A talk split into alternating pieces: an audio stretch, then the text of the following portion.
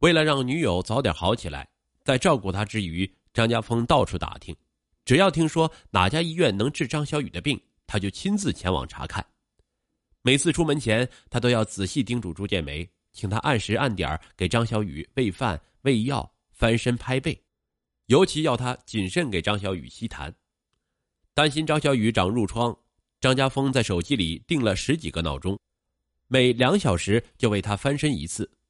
在他的精心照料下，张小雨的脸色渐渐有了光泽，体重也慢慢增加，而张家峰却因长期睡眠不足，面容憔悴。再加上他为了省钱，一直穿亲戚不要的旧衣服，看上去比实际年龄大了很多。一次，张小雨的亲戚带着三四岁的孩子来看他，孩子竟然礼貌的喊张家峰伯伯，张家峰很尴尬。亲戚走后，朱建梅又不忍心了，心疼的劝张家峰：“家峰，阿姨知道你对小雨好，可是这样的日子什么时候才能到头啊？你别等小雨了。”回家去吧，张家峰的心里也不是滋味动容的告诉朱建梅：“阿姨，我们谈恋爱时说过的，要永远在一起，我一定要陪着她。”张家峰知道自己照顾女友，就宛如在跑一场看不到终点的马拉松，只有一直奔跑，才能离终点更近。如果半途而废，他不敢想象女友会怎样。不久后的一天。张小雨因发烧被送到医院输液，因为药物过敏，他的身体动了一下。看到这一幕，张家峰惊喜不已，他激动的拉着女友的手，兴奋的说：“小雨，你终于有反应了，你一定会醒来的。”二零一零年十月底，由于头上插分流管的刀口发炎了，张小雨被送到医院接受了取管手术。手术后，张家峰站在张小雨的床边，弯腰准备流食。突然，他听到一声轻轻的、微弱的“家风”，定睛一看，张小雨的眼睛睁开了，嘴唇在轻轻翕动。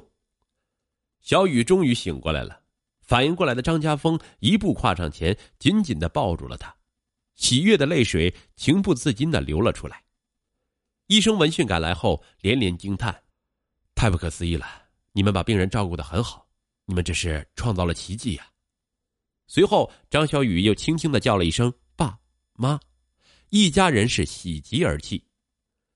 长时间的昏迷让张小雨的记忆受到损伤，他忘记了以前的很多事儿，说话也不利索。张家峰不厌其烦细数他们谈恋爱和上学时的事情，一点点的教他说话。在张家峰的帮助下，张小雨慢慢的重新学习，渐渐的，他可以坐到轮椅上，说话也变清楚了。也记起了生病前的很多事情，在得知张家峰中断学业、放弃工作、不离不弃的照顾自己后，张小雨哭了。家峰，谢谢你一直没有放弃我，没有你就没有现在的我。张家峰连忙给他抹眼泪，小傻瓜，这是我应该做的。张小雨止住哭泣，他说道：“你才是傻瓜，如果我不醒来。”你准备陪我多少年？一辈子。张家峰红着眼圈搂住女友，两个人是哭着笑，笑着哭。一段时间后，张小雨的双脚还是不能站立。为了让他多与外界接触，张家峰每天背着他上下楼，推着轮椅带他去逛街。打听到一家康复医院疗效不错后，张家峰带着张小雨前往。在医生的指导下，张小雨开始锻炼站立。第一次锻炼时，医生让他靠在康复专用的直立床上，脚尖着地，脚后跟垫起，站四十五分钟。可张小雨刚站没几秒钟，双脚就疼得钻心，他忍不住一直哭。张家峰也心疼的掉着眼泪，搂着他不断的安慰。见他一脸心疼，张小雨就拼命忍住眼泪，暗暗的告诉自己要坚持住。然而让他们失望的是，医生很快告诉他们。说张小雨的双脚变形太严重，必须要靠手术才能改善症状，推荐他们去镇江一家医院治疗。张家峰立即和朱建梅带着张小雨赶去。手术后，经过康复训练，张小雨可以慢慢走路了。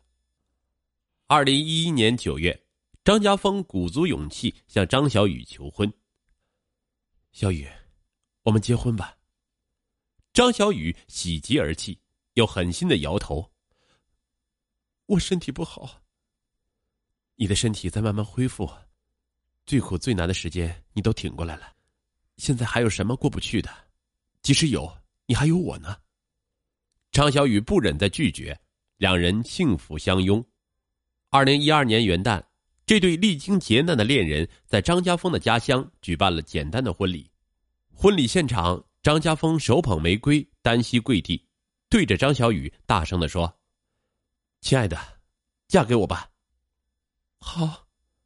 张小雨笑眼如花，脸上洋溢着幸福和满足。婚后因没有新房，他们继续住在张小雨父母家。二零一三年后。张小雨又进行了几次脑部分流手术，由于张小雨生病前学校没为他购买保险，致使他多次手术及康复费用无法报销，双方父母不仅花光了积蓄，而且欠下三十多万元的债务，张家峰压力山大。这些年，张家峰在照顾张小雨的过程中练就了一手好厨艺，为了给妻子更好的生活，二零一六年初，他在县城租下两间门面房。开了一家饭馆，他当主厨，张小雨负责收账。然而，由于没有经验，他们入不敷出。张家峰急得连觉都睡不好。张小雨给他加油打气：“你连我这个植物人都能唤醒，其他困难对你来说还不是小 case。”妻子的话让张家峰又信心满满。最终，两人关掉实体店，利用网络平台销售张家峰最拿手的小龙虾等菜肴。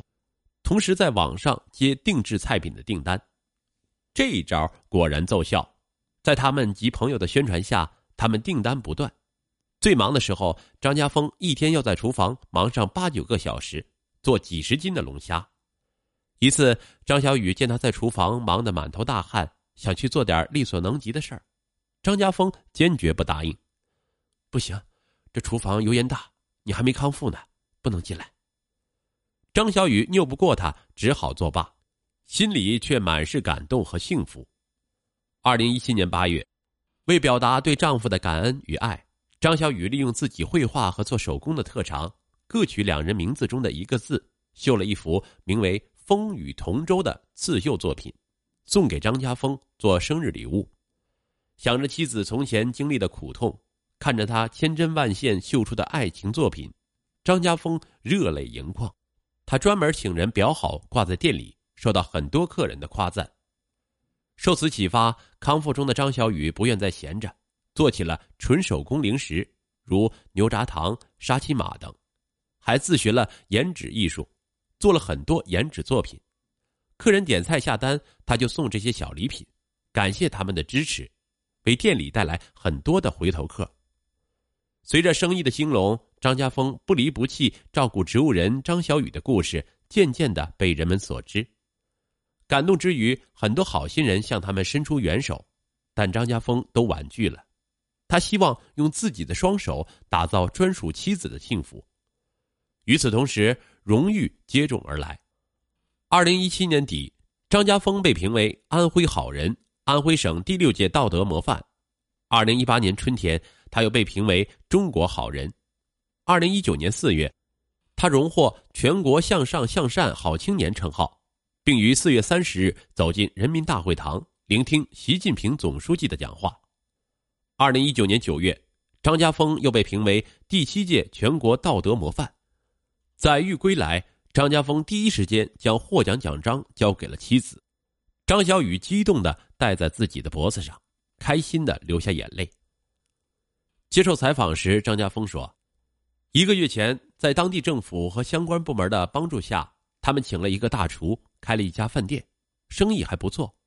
这次从北京回来后，很多顾客慕名而来，他们更忙了。”张小雨说：“采访当天，他们也很忙，但再忙，张家峰也没忘记过他，还抽空炖了一只鸡给他补身体。过段时间，等他做了手臂关节人工置换手术后。”两人准备备孕，期待两人的爱情结晶早日到来。